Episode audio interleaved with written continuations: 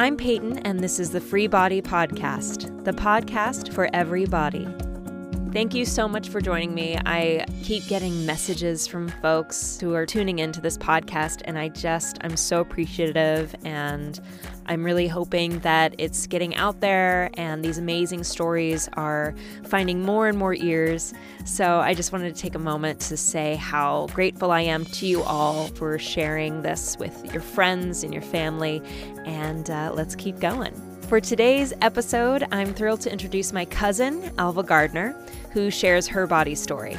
Alva is a public speaker and a trainer who educates people about the reality of life with a disability and specifically how person centered thinking has impacted and enriched her life and the lives of others.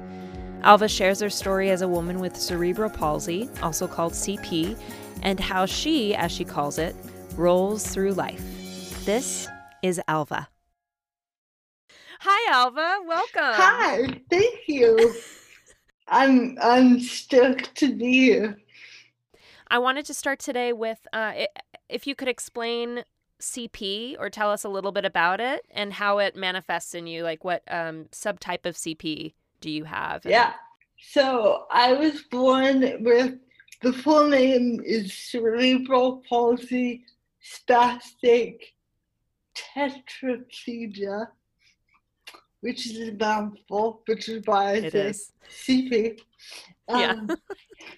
and uh, basically, what that means is um, when I was born, I had the umbilical cord around my neck, which caused a lack of oxygen to the brain, which affected the motor cortex of my brain. Mm-hmm. Um, which is bad. So, you know. um, and uh, basically, what CP is C- CP has a pretty broad range of how it could yeah. affect people. So, in me, um, the spastic just means I have a lot of involuntary muscle spasms and muscle tightness. Um, and tetraplegia just means I'm affected all over. So full body shindig going on all the time. Across the board. Yeah. gotcha. Um, so how it affects me, um, obviously I have a speech impediment, so the muscle is a tongue. Uh, the, the tongue is a muscle. Hello tongue is a muscle, so it affects your muscles. So mm-hmm. tongue, speech impediment. Um, and then uh, I can walk using a walker or with help, but I mostly use a motorized chair to get around most of the time. A fun fact about my CP is that I type with my nose because that's easier than yes. hand or voice dictation. So, mm-hmm. well, fun fact, and uh, I know that this podcast is about uh, like exercise and working out and um, body body stuff, but my um, claim to fame with my CP has always been. I know what you're gonna say.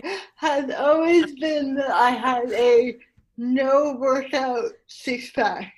So I have a six pack that is enhanced by my workout, but is not from my workout. Mm, gotcha, gotcha. Yeah. Amazing, amazing. We'll definitely touch on the six pack later. Cool. Um, so cool. Um, so yeah, I usually start with the, your childhood, like an early one of the earliest memories you can think of where with involving exercise or sports or just overall just physical activity. Um, the earliest experience that you can think of. I guess like a meaningful experience too. It doesn't have to be super early. Yeah. So I guess I'll just kind of talk about like my the the start of my realization or or kind of discovery of who I am as a person and how my um, disability plays into that. So, um, obviously, like I said, I've had my disability since birth, so that has always been a very significant part of my identity. And kind of the journey with that has been really interesting and um, challenging and fun and kind of all the things. Um, mm-hmm. And uh, you know, I guess the the earliest memory would probably um, so when I was five is when I got my first walker. So I learned mm-hmm. to walk when I was five. Um, and my I don't remember this, but my mom shares this memory of um, she we just gotten my walker and she got me out of the car and got me all set up in the walker and turned to get her bag and turned around and I was gone. And she she was like, Oh, right she can move now by herself. she has this um, walker. yeah. like so for the first five years of my life, I, you know, I used a stroller or someone carried me or whatever, and um, so yeah. So unlike many parents who kind of get eased into that in the first two years of life. Mm-hmm. My mom, it was just like, zero to 100 at the age of five. Like, okay, she's gone. Go. Yeah. um, and I, you know, I, I bring that up because I think so much of able-bodied culture is wrapped around this idea of walking being the the norm or being yeah. the goal for people. Um, yeah. And so that's been a really interesting journey in myself to kind of grapple with that and mm-hmm. um, you know wa- walking and as I say rolling the fine line between um, you know, these kind of dual identities that I have where, you know, I can walk, that's very much part of my identity as someone that can walk. But also, a huge part of my identity is being a woman that uses a power chair. Yeah. And that that is my normal.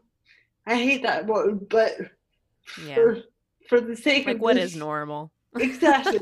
normal yeah. doesn't exist, but it's not a thing. Um, know that is my air quotes normal. No. um, but kind of just struggling with, you know, so many people when they find out that I can walk, their first reaction is, oh, well, why don't you? Right. Like, right. you should, of course, you should want to walk because you can. So why wouldn't you do that all the time? And um, mm-hmm. especially, so I just got married recently. Um, mm-hmm. And uh, when we were planning our wedding, I had so many people say, "Oh, so you're walking the aisle, right?" Um, Jesus. And why? And why is that? Uh, yeah. okay. And I I was just like, um no, like I that's not how I navigate the world anymore. Mhm. So why would I do that? And the answer was always, well, if you can, why wouldn't you want to? Mhm. And you know, my my answer is always, well, I can walk, but one, I get really tired. I get Mhm. really fucking tired. yeah. Um, I guess I should have asked if I can say fucking this, but oh you can, you know, for this episode, go ahead. Cool. go for it. Um, you know, it's like just because I can doesn't mean I'm going to. And Yeah. you know, I get I get really tired, and I don't really want to get to the the altar and be like panting Exhausted. Yeah. and sweaty and gross and like so focused on standing up that I'm Mhm. not present for saying vows to my future husband. Like that just doesn't sound like a good idea to me. So yeah. um yeah, it's just it's been really interesting kind of Mhm. re re grappling with th- that like assumed normative Mhm. um again you know in my 30s um right. so Right. It, like still con- it's- it's still something that constantly is coming up even as you're oh like yeah you've grown. You're a grown ass woman and like yeah still having to do. I mean it it sounds like a lot of um a lot of stuff you have to deal with is like educating people or um explaining having to explain to people like so that they understand, you know, that normal isn't a thing and I wonder like Mhm. how that what that's cost um cost you. Is that exhausting? Is it frustrating? Do you at the same time do you like i know you're such a advocate and you're you know you have this had this amazing blog and you're just you've been so generous with educating people about your you know what life is like for you and for others like you. And um i'm i guess i'm curious about like how that has affected you yeah. in turn having to be that person all the time. Yeah. I mean, I guess most of the time I don't really see it as having to be that person. That's just who I am. yeah Um, you know, I've been a public speaker since I was eight years old. So, um, you know, it, it's funny, like, when it comes to things like uh, reasonable accommodations, like in school or at work or whatever, there's this Mhm. whole thing where it's like, well, do you do you want to disclose that you have a disability to your employer? And it's like, hmm. well, unless they're really ignorant and just like not of this planet, they're probably gonna figure that out pretty quickly. Yeah, at some whether point I yeah, whether I disclose or not. So, you know, for me, it's kind of been like on some level, I've never known true privacy. And Mhm. so it was kind of just easier to be an open book about everything. Um, and, you know, I like being the center of attention, if I'm being honest. Um, uh, yeah, so like, it's just been easier to, do that way, to live life that way. And, um, you know, as as I've learned through public speaking and now through my work, um, my bringing up was so different than many kids with disabilities that you know it's it's rare to find somebody with a disability who is as open and just kind of here it is, here it is, like yeah, this is me. Yeah. Um, and just really willing to answer any question. Um, you know, I always joke in 22 years of public speaking, I've never not answered a question ever. It's amazing. So uh, when I say I'm an open book, I'm an open fucking book. Like, yes. um, you know, so I don't know. I just think it's easier, and you know, like I said, it really depends on the day. Because obviously, there's days where mm-hmm. I get that that really arrogant person that's like, "What's wrong with you?" Oh, um, Jesus. Oh, I get what's wrong with you all the time. Oh my god. Um, and you know, if they if they catch me on the wrong day, my answer is nothing. What the fuck is wrong with you? uh, uh. But you know, usually I just kind of go for the polite but deadly answer, which is nothing. I'm fine, thank you. How are you? Yeah, thank you so much for asking. Yeah. It's so sweet that you care. Which just kind of confuses them. Mm-hmm, brilliant. Because they can't they can't comprehend like how nothing is wrong with me because I don't look like they look. Right. So, you know, that's just my sadistic side coming out. Good for you. I like it. I like that side. I'm here for it. Thank you. Um, yeah. So you mentioned uh, that you're, you know, you grew up kind of differently from other folks, and I'm I'm curious, like, yeah. like you and you started public speaking at age eight. Can you talk about, I guess, how your childhood was different in that way, and how you found how you came to find public speaking, and so yeah, so like I said, um, in in many ways, my upbringing was not typical for mm-hmm. somebody with my level of disability.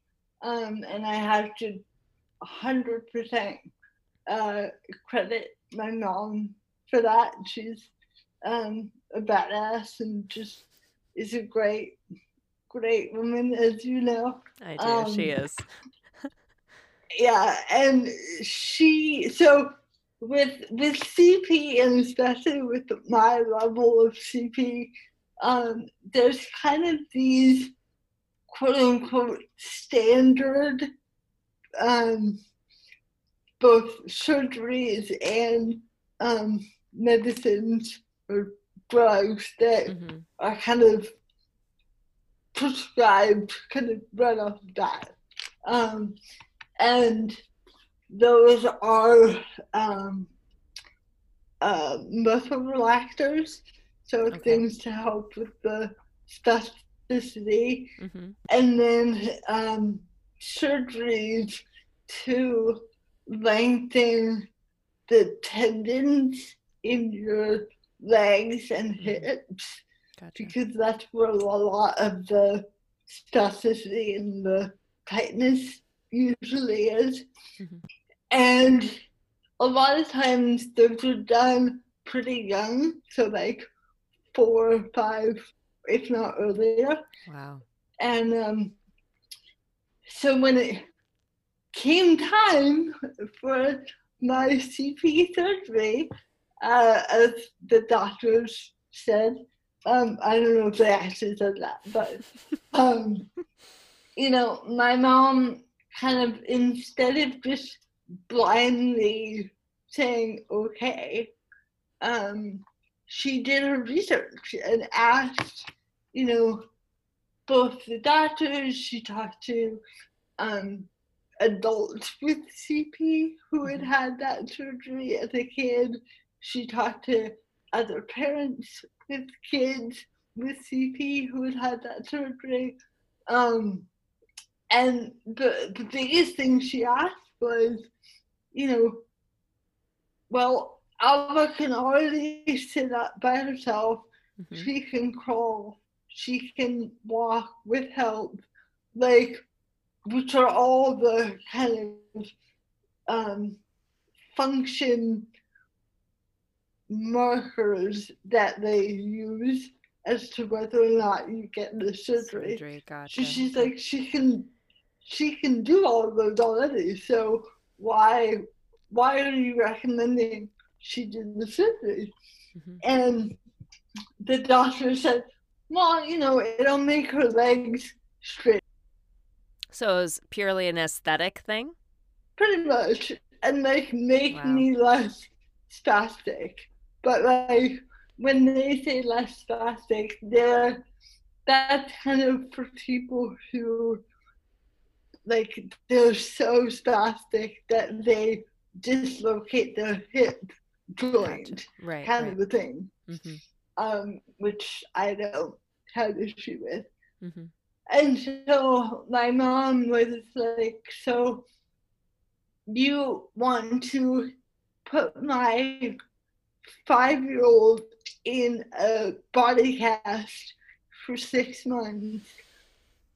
Um, you know, put her through the surgery, have her lose significant muscle mass yeah. by being in this body cast and basically be bedridden for six months so that her legs are straighter.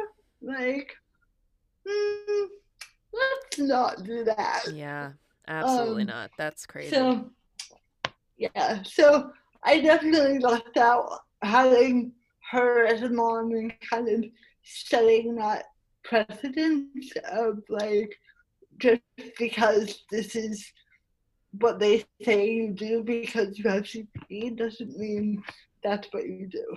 Yeah. Um, and so, you know, now the fact that I've never had surgery and never been on meds for, for my CP is like a total badge of honor for yeah. me now.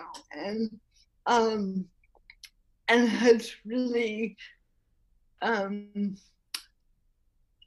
lended itself to my journey for exercise and self care and body positivity and all that.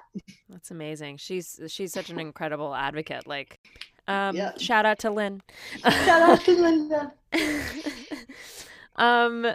So, and when you were growing up, you went to like lots of camps and stuff. You were like were super active. I remember growing up. Yeah. Like, can you talk about that?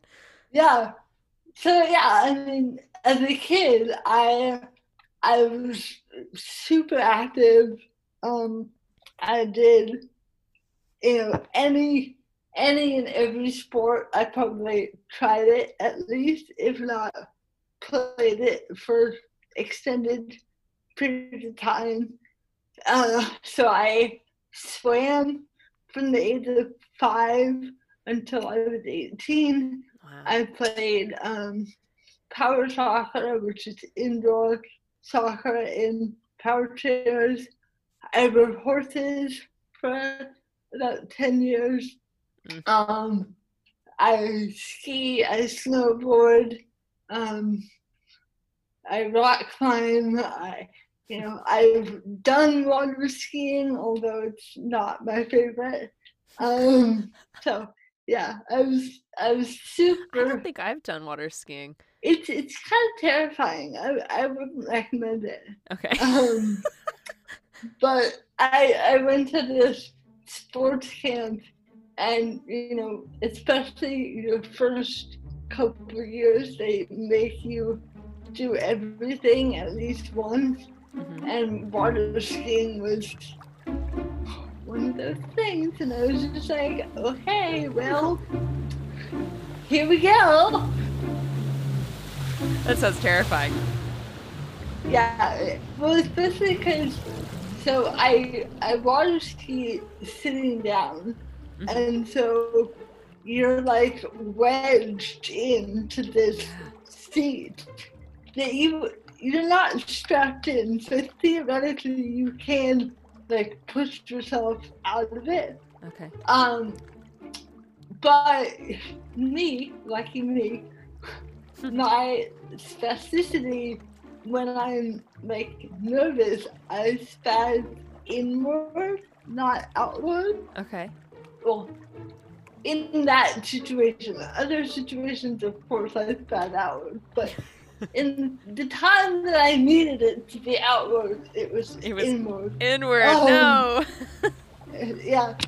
So you know when when they stop, there's someone behind you who like swims up to grab you, but it takes them like ten seconds to get to you, and so when they stop, you just kind of drop into the water and like roll to the side and you're supposed to like push out of the ski so that you just float to the top. okay. Well, I didn't do that. I just kind of chilled sideways, like Oh, no. trying to keep my head out of the water Jesus. Came to get me. So, yeah, Wow. not thing. Harrowing, a harrowing tale. Yeah. So that's those are kind of all the ones I did regularly. And I'd say, you know, in terms of like a therapeutic component, Mhm. um, because I also did kind of standard therapy um, growing up. So PT, OT. Mhm. Um, I also used to do Feldenkrais, which is a type of body work Yes, I've never heard of it. What is that like? basically the the premise is um so like if you're for example if your arm is stuck at a 90 degree angle Uh-huh. um physical therapy works under the premise of like push the arm down Mm-hmm. so that it goes down. Feldenkrais kind of acknowledges where your body is and works with your body where it is and gradually gets it to where it quote unquote should be. And by over time, I mean like within a one hour session Oh, amazing. So- okay. uh yeah it's it, and and obviously you do that you do that over time. Right. um but it's yeah it's it's like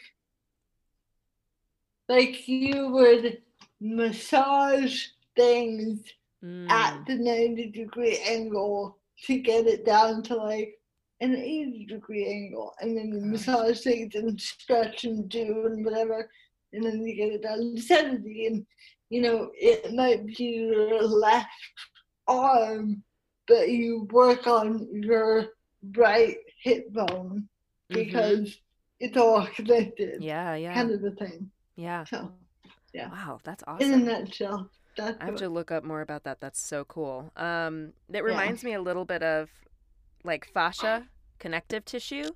How like it's this Mm-hmm. web of tissue all over and in our body, like down to a cellular level. And if something, if I like injured my shoulder, for example, I could feel that injury there, but it's also affecting like my opposite hip yeah or my lower back could feel, you know, because just everything's kind of connected. It's Right. amazing. exactly so as you as you were getting older and like into college life and as you turned 18 we talked about this a little bit in the pre-interview just how there's a lot more support um institutionally under the age of 18 Mhm. and then once you turn 18 they're kind of like well off you go yeah so can you kind of Yeah. talk talk me through that transition and what that was like Yeah, so 90% of all the sports I just listed, as soon as I turned 18, I couldn't do. Okay, anymore. you gotta walk me through why that is. That's nuts. Well, if you figure out why, you tell me, because I still don't have a fucking clue Oh as to why that is. Um, but yeah, of, of all the sports and therapies that I listed, um, all of them except for uh, soccer, um, skiing, and Feldenkrais. The day I turned 18, I aged out of them.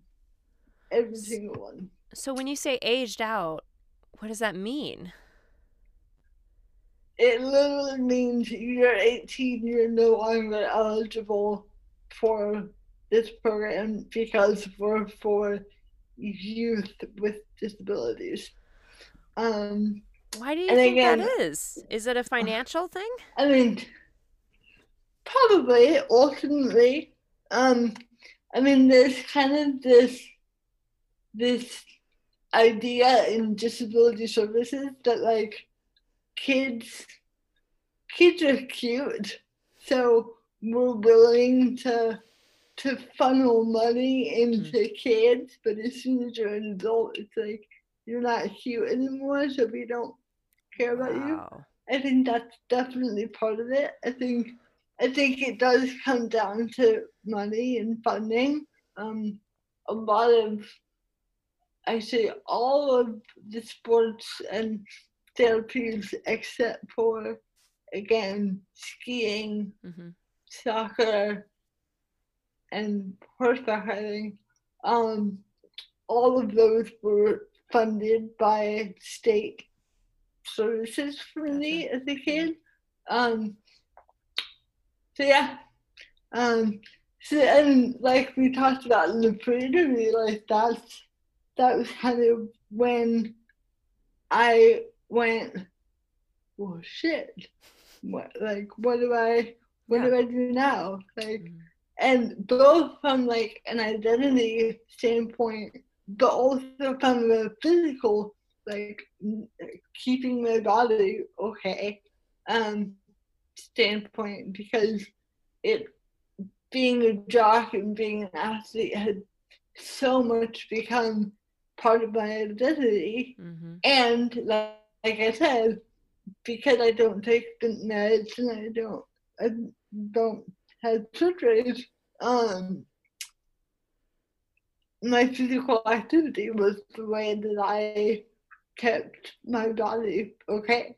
Yeah. Um, and so turning 18, going to college, and kind of figuring all that out on top of being an adult, moving out of my mom's house, going to college, living in the dorms, all of that Yeah. fun stuff.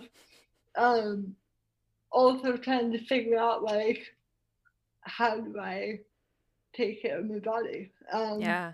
and you know especially for me so like i use um personal care attendants to Mhm. help me like get dressed shower kind of daily living tasks and um a lot of a lot of the time i also need help with whatever exercise i'm doing.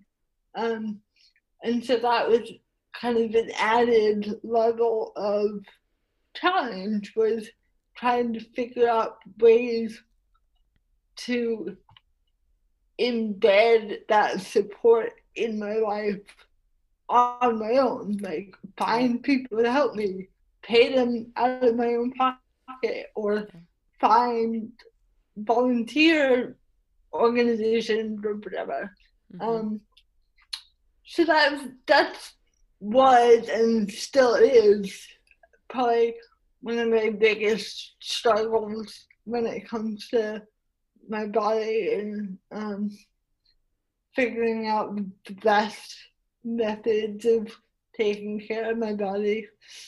Yeah. Yeah, and that's still something clearly you're having to work through. And I know this last um ever since COVID hit, you've you've run into some interesting challenges there as well, which we can get into if you yeah. want. Yeah, for sure. Um and the other thing I'll just quickly touch Yeah. on that that I really struggled with when it came to um the you know the fact that I use attendants for daily living and then trying to add on top of that support with exercise Yeah. is so much of my life is scheduled. Yeah. Like my attendants come at the same time every day. Must be coordinate beforehand.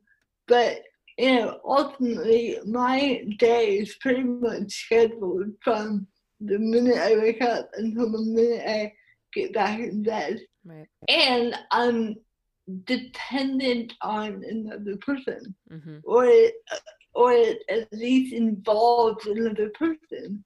And so, you know, I have enough trouble finding and keeping attendants for just the basics of life. So Right. again, getting out of bed, having breakfast, taking a shower, Yeah. um, that trying to add on top of that scheduling or hiring an attendant for kind of the frivolous activity of working out um, was just like so not a priority. Um, and then, yeah, to your point with COVID, you know, when COVID hit, um, you know, people with disabilities were affected and are affected in ways that many people don't even think about with COVID. You know, I literally can't to socially distance from everybody. I'm I'm in contact with at least at least two people a day Yeah. every day. Yeah. Um, and that's not including my husband for other breath.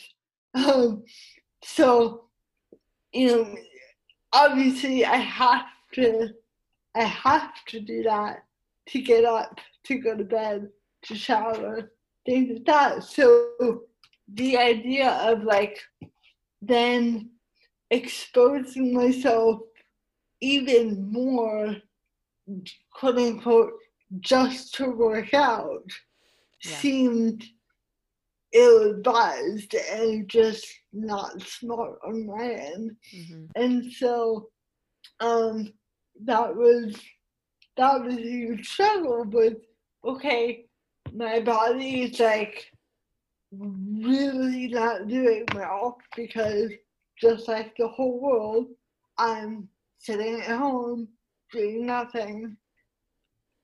And you know, people have this kind of incorrect assumption, like, well, you're you're in a you- you're in a wheelchair, you don't move around anyway, so it shouldn't be that different if you're just at home. But actually, the amount that I moved at work, you know, bending, typing, like I said, I type with my nose, so Mhm. my body is moving quite a bit throughout the day. I work at a day program for adults with disabilities, so helping them get in and out of their walker or Mhm. pushing the chair in or you know whatever it is. I was moving a lot. Yeah. And so to go from that to quarantine, you know, it just sent my body for like a loop. I got to a really bad place where my body just felt disgusting. It felt foreign to Mm. me, like it didn't feel like my body. Mhm. Um, I felt stuck in my body in a way that I hadn't experienced before. Yeah. Um, and you know, when I say that, I don't mean, you know, people often ask me if I could wake up tomorrow and be able-bodied, would I, would I do it? And my answer is always unequivocally no. Like no. Yeah. Um, which shocks people. Um, but you know, like I said, it's so much a part of who I am, and it's shaped who I am. It's why I do the work that I do. It's Yeah. why I do public speaking. It's why I've met 90% of the people I met in my life. Yeah. Um, so it's it's not about that. It's not like I would choose not to have CP, but you know, the reality is it makes it hard Yeah. sometimes, and it's hard sometimes, and that it can be hard without you wanting it to not be present. And I think that's kind of the assumption is people just assume that I don't want CP and it's like, no. Do I want things to be easier? Sure. But you know, not having CP is not the answer to making things easier. Right. So anyway, um, yeah. So finding, you know, grappl- grappling with that during quarantine, um, was really tough, and I, I finally, you know, I realized I had this epiphany one day where I was like, I'm not posting on Facebook. I'm not reaching out to people. I'm not doing anything online because I know that anything I would say would be like complaining Mm. or, you know, would be like, oh, woe is me, everything is hard. Mm. And and then I kind of snapped myself out of it and I was like, well, Alva, that's your lived reality right now. Like, if that's what you want to post, post that on Facebook. And so I posted this long thing on Facebook um, where it was just like the things are hard and I'm not doing well and my body feels foreign to me. I can't exercise, etc., etc. And the outpouring of support that I got from people, whether that was people offering to come and help me take a shower so that I was getting more than one shower a week, Oh which my I had yeah. been getting for three months, or offered to like come help me get set up in my walker, which I now have just for exercise Mhm. um, and like go for a walk with me so that they can open doors or help me with my mask or whatever. Mhm. Um, and then my a friend of mine who ironically lived in Texas, she reached out to me and she was like, "You have to try Pure Barre." Oh. And but I was like, why the hell would I do pure barre like that? Okay. And the the basic premise, at least as it was explained to me, is that it's all about micro movements okay. and overall, it, it takes place within a pretty small footprint. And and then she said, you know, I have fibromyalgia and it's done wonders for me. Wow. I was like, okay, if she can do this, then clearly I should at least try it out. And so I um I contacted her studio.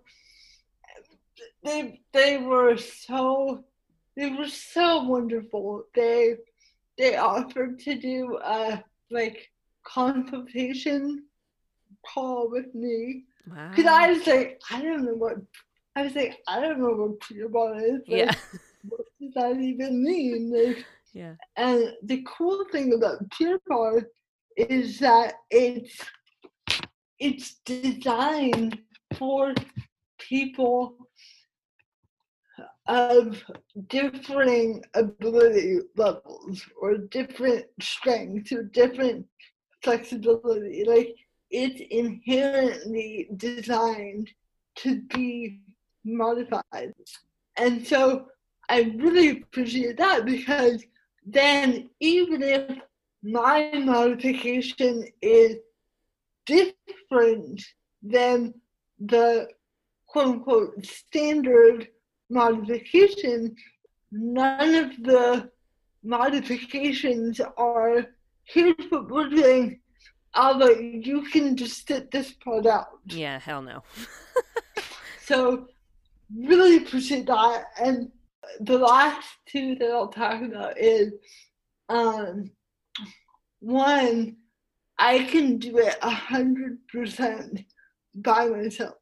Oh, that's great. So as yeah, so as soon as I'm set up to I do it, mm, I take ninety percent in my walker and ten percent in my chair. Mm-hmm. So I might need help getting my walker out and positioned, but after that, for the full 50 minute class, there's nothing that I need help doing.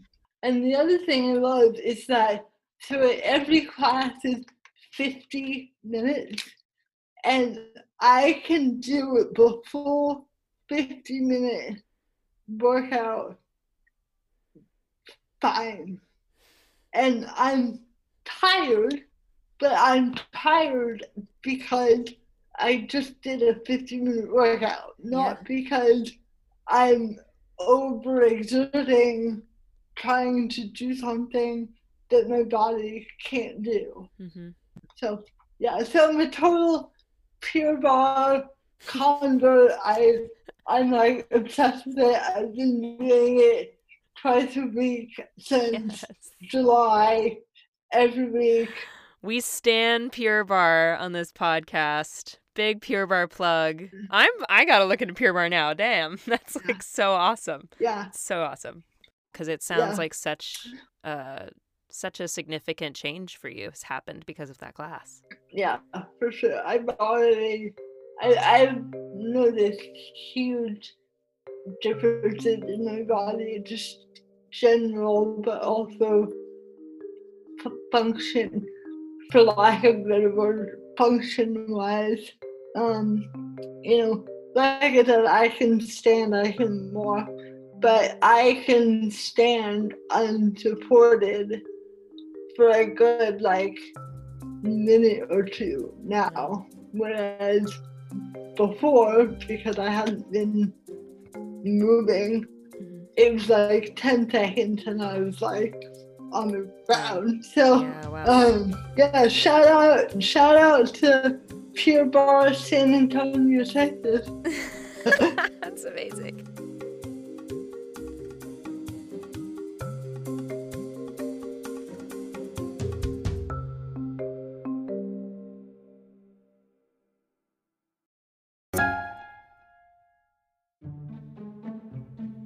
So now we're just going to move on to the next segment uh, that I affectionately call the tea. In our pre interview, Alva mentioned the definition of independence and what independence actually means. Do you want to break that down for us? For sure. So, I have I have found in my life, um, both in kind of able-bodied society, um, but unfortunately that has very much spilled over into disability society.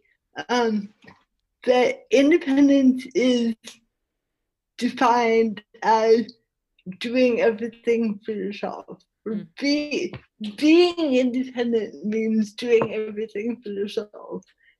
And one, I don't think anybody in the world, disability or not, does everything for themselves. Mm-hmm. So I'm not totally sure where that definition came from.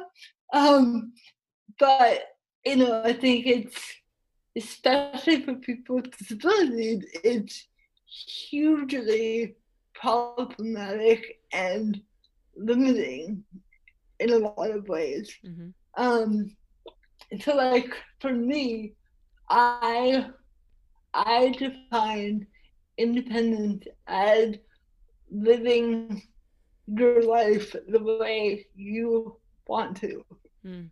and utilizing supports that you need in order to do that.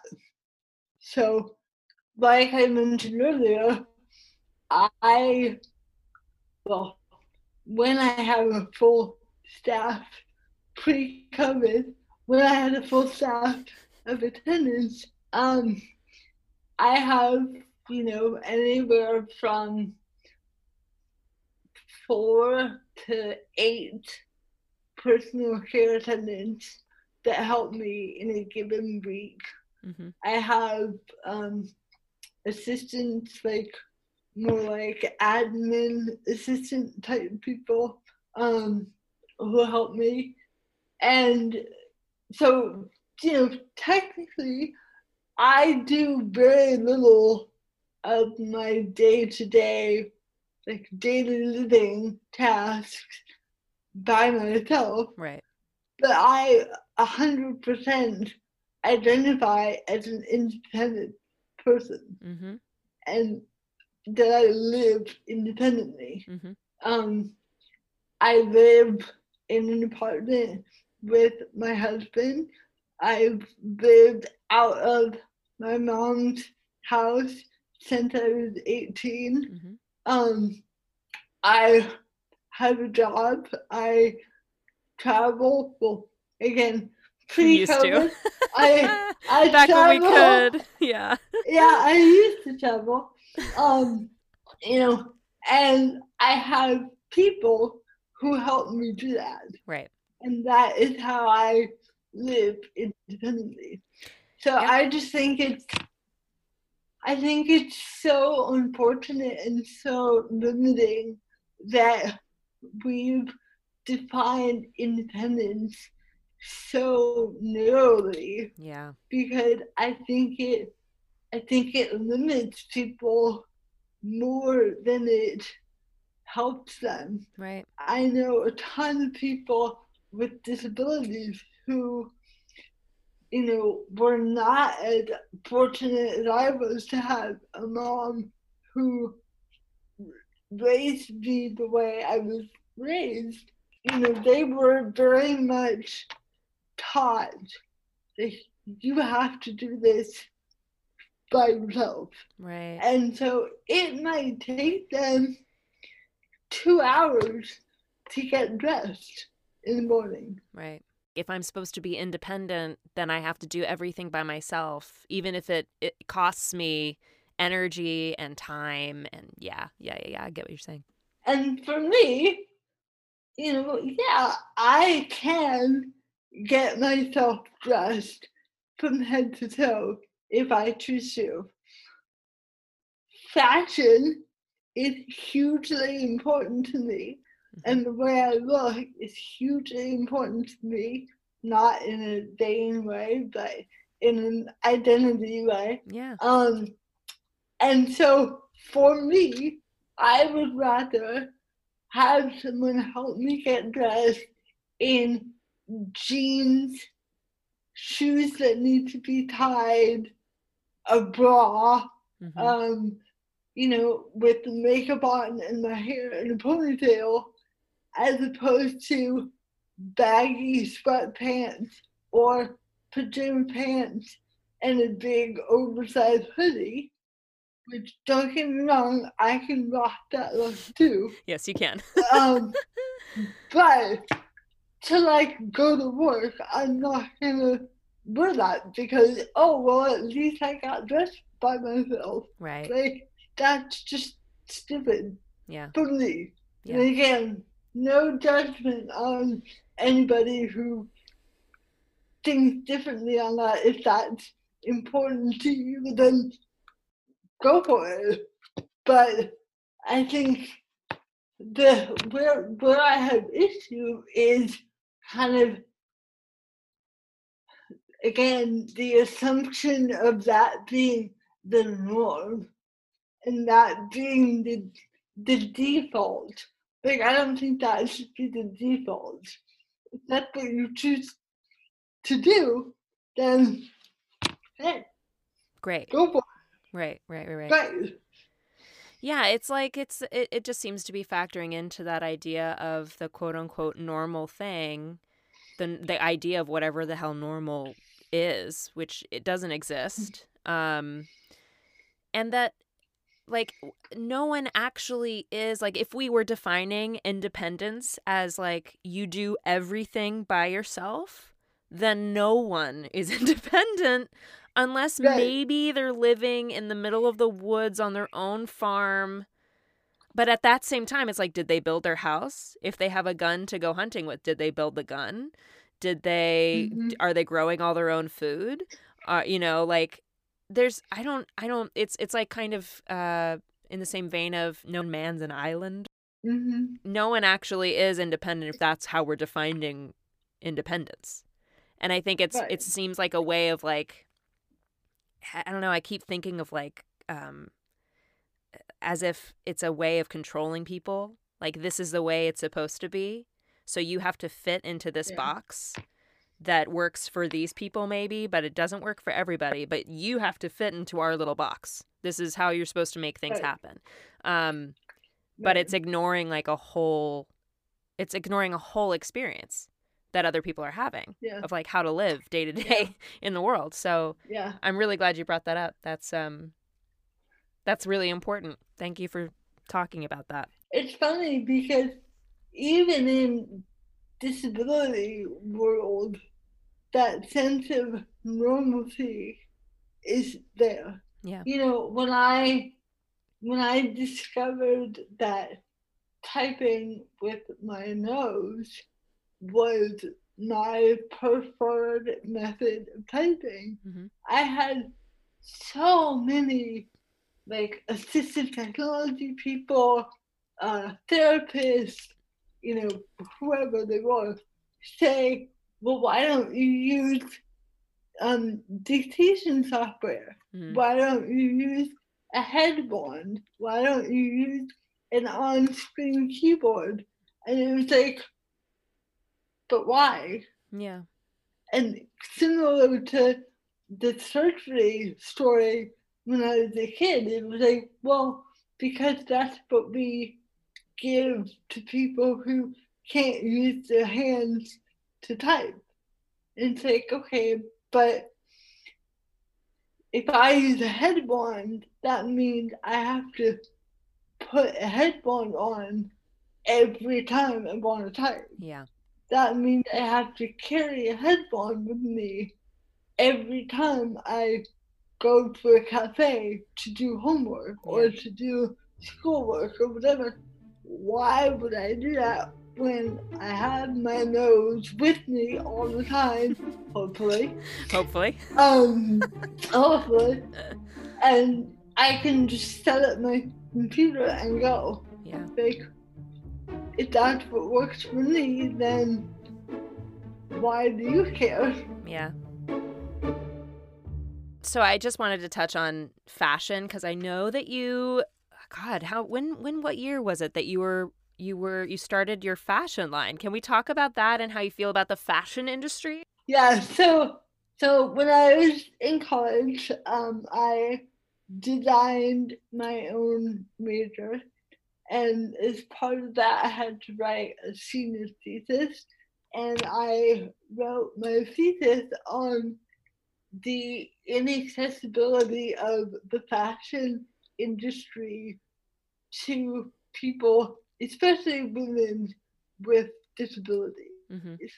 and how that inaccessibility affects our overall perception of our validity or mm-hmm. place. Mm-hmm. Um, and then I also uh, designed and manufactured several of my original fashion designs that took mainstream fashion trends and modified them to be more accessible, whether that was um, to make them easier to put on and take off, or just more comfortable if you're in a chair and sitting all the time.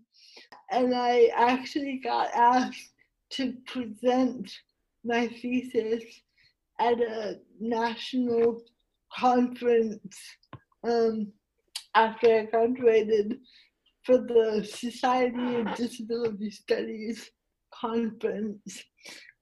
And um, when I did that, I got so much positive feedback and questions like, well, where can I buy your stuff? Mm-hmm. And I was like, buy it? What are you talking about? Just, Money? This is just my thesis. Like, what?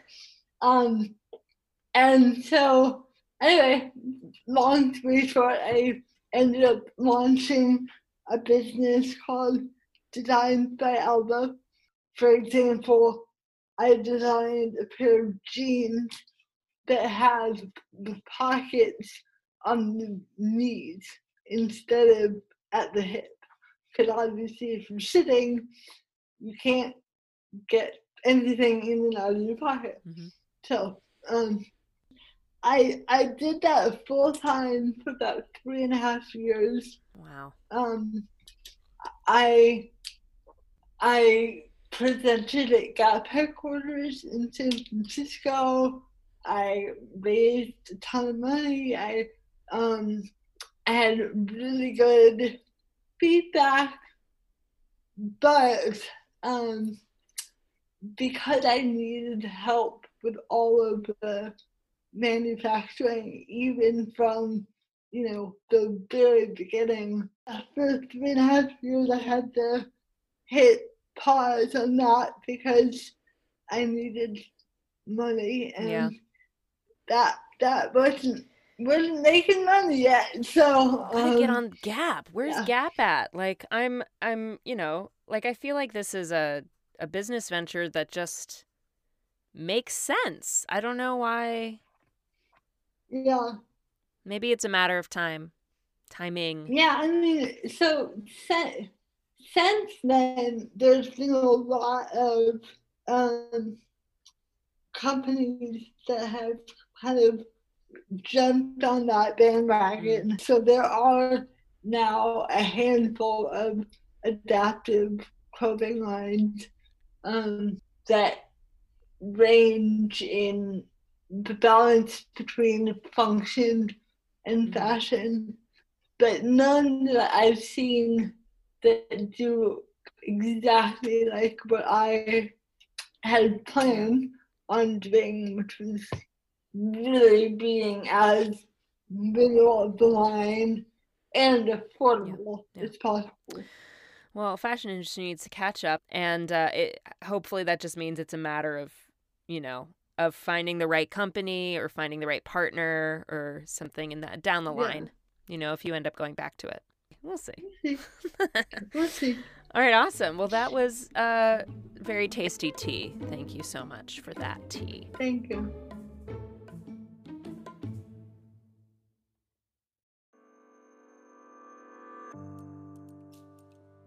We're on to our final segment, the cherry on top. Um, I know you have a couple cherries for us. Um, I'll just let you take it away. Yeah, well, my my my first cherry was was made into tea.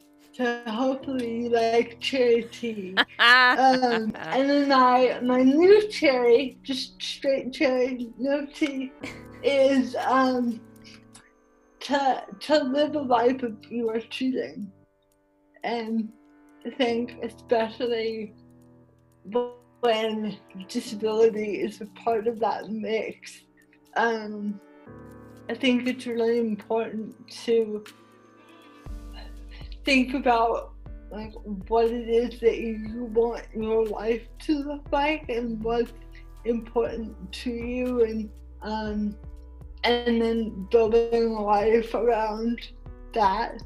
And I have to admit, I slightly stole that from the the concept of person-centered thinking, mm-hmm. um, which is another endeavor that I'm a part of, um, which is the the very logical and yet somehow forgotten and looked over concept of um, what's important to you and how how are you best supported mm. and what do you want what do you want your support to look like um, and so living a life of your choosing is borrowed from that um because that's really what that whole concept and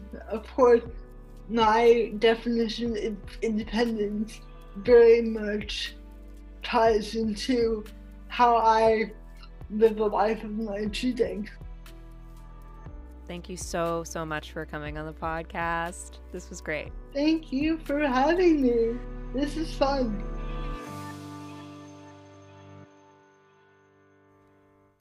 Thank you, everyone, for listening. To learn more about Alva, please visit our website, www.the4-3perspective.com, linked in the notes of this episode, and follow her on Instagram at Alva's View from Down Here.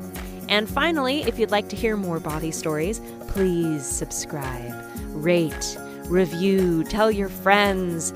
And if you have a body story that you'd like to share, please reach out on our Instagram at Free Body Podcast. I'll be here next week. Until then, stay well and vote. Please, God, vote.